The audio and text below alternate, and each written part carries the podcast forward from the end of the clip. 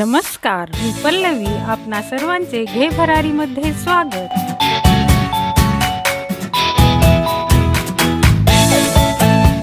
मी सावित्री सावित्री ज्योतिराव फुले. भोवतालची ही सारी दुःख व कष्टी मला आई म्हणतात माय म्हणतात. मी फक्त माणसासारखं जगले. मी फक्त दिन दुब्यांना पोटाशी धरलं. मी सर्व दुःखी आयांची मुलं माझीच मानली. माझे बाबा खंडोजी नेवाशे पाटील व माझी आई लक्ष्मीबाई. सर्वांना घेऊन चालणं हा त्यांचा स्वभाव. माझा जन्म या परोपकारी कुटुंबात तीन जानेवारी अठराशे एकतीस साली झाला. माझे आई बाबा मला लहानपणी लाडानं साऊ म्हणत. लग्न झाल्यावर मी खूप पुस्तकं पाहिली. आमच्या घरात पुस्तकच पुस्तकं होती. मीही काही पुस्तकं लिहिली भाषणं दिली पत्र लिहिली पण या माझ्या पुढल्या वाङ्मयीन जीवनाशी मला जोडून देणारा एक प्रसंग मला चांगला आठवतो. लग्नापूर्वी मी बरोबरीच्या पोरींबरोबर शिरवळच्या बाजारात गेले होते. तेथे या बाजारात एका ख्रिश्चन मिशनऱ्यानं एक पुस्तक मला दिलं. हे पुस्तक मी घरी आणलं. त्यातील चित्र पाहिली व आपल्याला वाचता येत नाही याची जीवघेणी टोचणी मनाला लागली. साऊ तुला वाचता यायला हवं. वाचता येत नसल्यामुळे आपण जीवनालाच मुकतो. साऊ तू मोठी भरारी घे. तुझ्या पंखात ते बळ आहे. आणि आठवतं माझं लग्न. हे लग्न माझ्यासाठी साधं लग्न नव्हतं. ती मला जीवनाच्या फार क्रांतिकारक वळणावर घेऊन निघालेली घटना होती. मी आठ नऊ वर्षाची झाले. प्रथेप्रमाणे आज माझं लग्नाचं वय झालं होतं. गोविंदराव फुले व त्यांची मावस बहीण सगुणाबाई क्षीरसागर हे ज्योतिबांसाठी मुलगी शोधत होते. ज्योतिबाही त्यावेळी तेरा वर्षाचे झाले होते.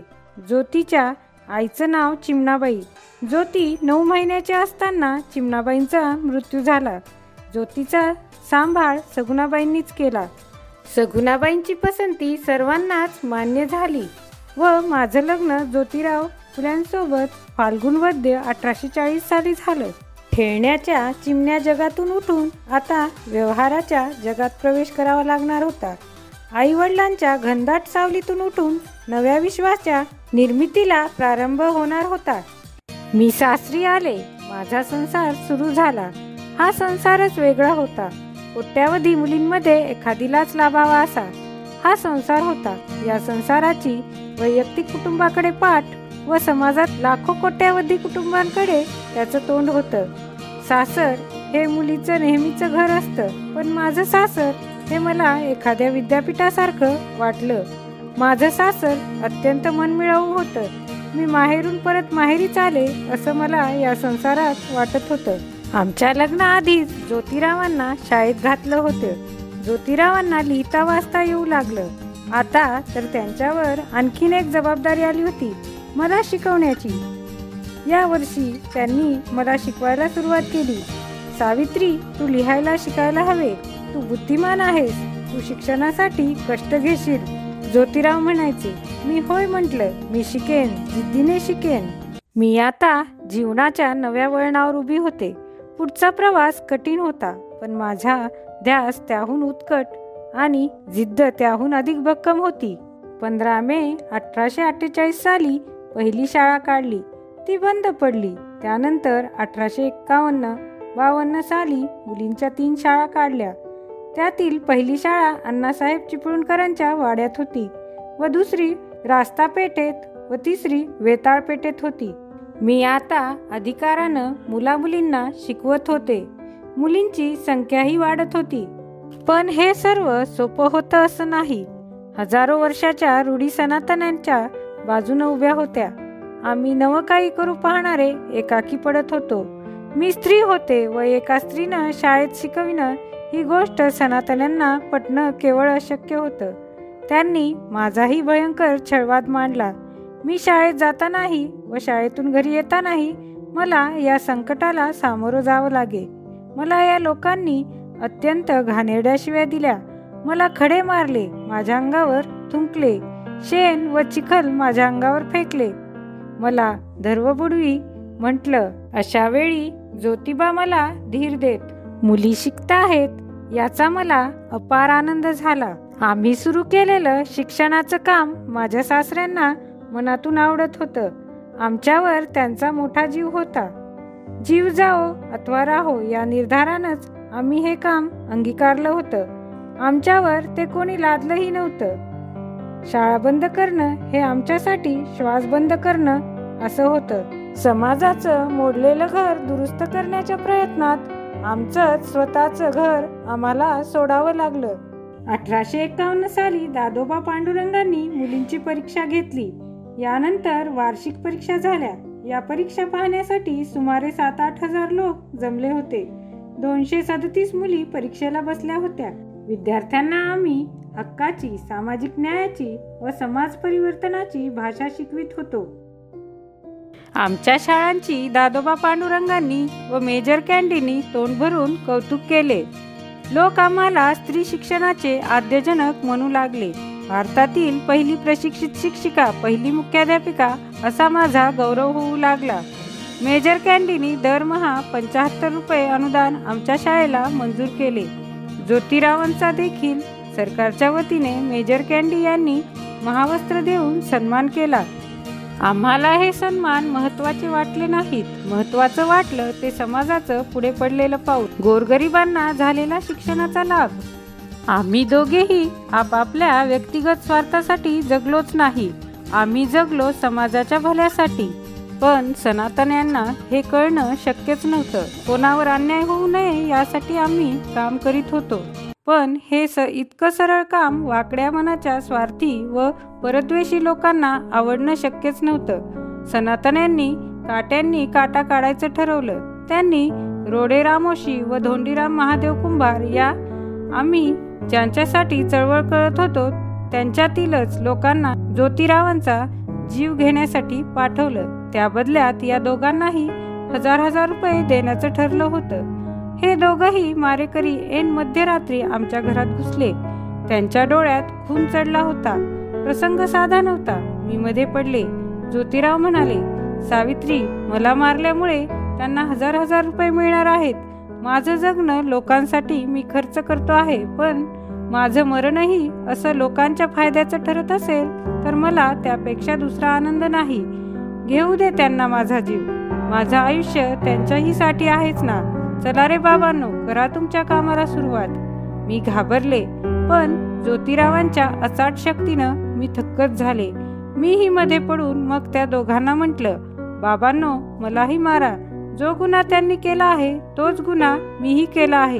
शिवाय मला जिवंत ठेवलं तर त्यांचं काम सुरूच राहील. तेव्हा आम्ही सुरू केलेलं कार्य पूर्णपणे बंद पडावं असं तुम्हाला वाटत असेल तर मलाही मारा. त्यामुळे आणखीही एक फायदा तुमचा होईल. मला मारण्याचे अधिकचे एक एक हजार रुपये तुम्हाला मिळतील. व एक करा. आज झोपलेल्या मुलांना मात्र हात लावू नका. तीही तुमच्यासारखीच कोणाची तरी असतील. त्यांना जगू द्या. माझं हे बोलणं ऐकलं व धोंडीराम कुंभार व रोडेरामोशी यांच्यातील मारेकरीच मरून गेला. त्यांच्यातील मारेकऱ्यांचा जणू त्यांनी खून केला. त्यांनी आमचे पाय धरले व सगळा कट त्यांनी आम्हाला सांगितला. दोघेही पार बदलले. रोडे रामोशी यांचा अंगरक्षक झाला. दोंडीबा चळवळीचा आधार झाला. मी कोणाचाही द्वेष करीत नाही. अन्याय करणाऱ्यांचा मात्र मला भयंकर राग येतो. व्यक्ती असो एखादा वर्ण असो एखादा वर्ग असो वा धर्म असो त्याच्या अत्याचारी रूपाचा मला मोठा तिटकारा वाटतो. कृती व उक्ती यांच्यात कोणतंही अंतर ठेवायचं नाही. जे करता येणं शक्य आहे तेच बोलायचं व जे बोलू ते कृतीत उतरवू. स्वतःचा शब्द आपणच पाळायचा त्याच्याकडे पाठ नाही फिरवायची. अठराशे छप्पन्न साली सरकारनं विधवा विवाहाचा कायदा केला. हा कायदा सुधारकांच्या बाजूने उभा होता. समाज विधवा विवाहाचा पुरस्कार करणाऱ्या सुधारकांच्या विरोधात होता. आपण या संकटात सापडलेल्या विधवांना आश्रय देऊ त्यांच्या पाठीशी उभी राहू त्यांना वाचवू त्यांच्या बाळतपणाची व्यवस्था करू. होय सावित्री ज्योतिबा म्हणाले आपण त्यांचे मायबाप होऊन त्यांना माहेर देऊ. पुण्यातल्या गंजपेठेतल्या घरात अशा विधवांसाठी बालहत्या प्रतिबंधक ग्रह सुरू केलं. अठराशे चौऱ्याहत्तर साली काशी नावाची एक दुसरी विधवा आमच्याकडे आली. तिचं बाळात मी केलं. तिचाच मुलगा आम्ही दत्तक घेतला. त्याचं नाव यशवंत ठेवलं. त्याला शिकवलं. त्याला डॉक्टर केलं. विधवांच्या केशवपणाविरुद्ध आवाज उठवला. केशवपण करणाऱ्या नाभिकांना एकत्र आणलं संप घडवून आणला. अठराशे नव्वद साली झालेल्या नाभिकांच्या सभेत पाचशे नाभी हजर होते. एवढेच नाही तर विधवा पुनर्विवाह घडवून आणला. आमच्या घरात एक छोट वसतिगृह आम्ही सुरू केलं. त्यात शिक्षणासाठी बाहेर गावावरून येणारी मुलं राहत. दुष्काळ मी खूप पाहिले. दुष्काळात लोकांचे फार हाल होतात.